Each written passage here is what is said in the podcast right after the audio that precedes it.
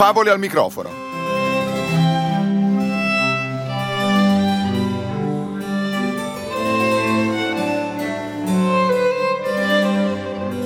La favola di oggi è letta da Marco di Puma.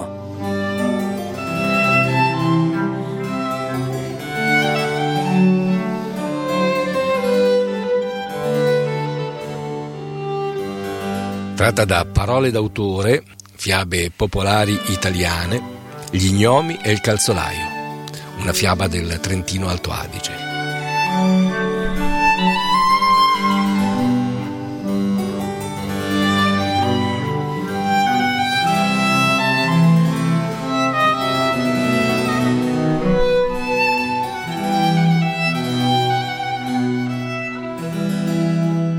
Il sole stava ormai scivolando dietro le slanciate guglie della Valbadia e il povero Tony s'attardava a preparare sul desco tutto l'occorrente per fare un nuovo paio di scarpe. Finita questa operazione si levò stancamente dallo sgabello, chiuse l'uscio e andò verso casa. Ma il mattino seguente, quando riaprì la bottega di buon'ora, scoprì, con grande sorpresa, che le scarpe erano già pronte. Il pensiero di tale stranezza non l'abbandonò per tutta la giornata e giunto a casa raccontò il fatto alla moglie. Questa con un borbottio severo lo scrutò dritto negli occhi.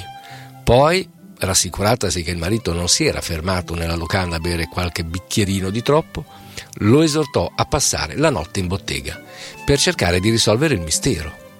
Bisognava però sapere che il buon Tony era uomo di poco coraggio e così non fece neppure in tempo a scoccare la mezzanotte che già si precipitava fuori dal negozio in preda a una paura tremenda. A dire il vero, nulla di strano era accaduto, ma la mente del pover'uomo aveva iniziato a fantasticare su streghe, fantasmi e chissà quali altri spiriti ancora.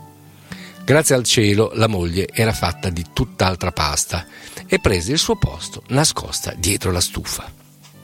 A un certo punto il silenzio fu lacerato dal sinistro cigolio della porta e due piccoli gnomi apparvero con la lanterna in mano.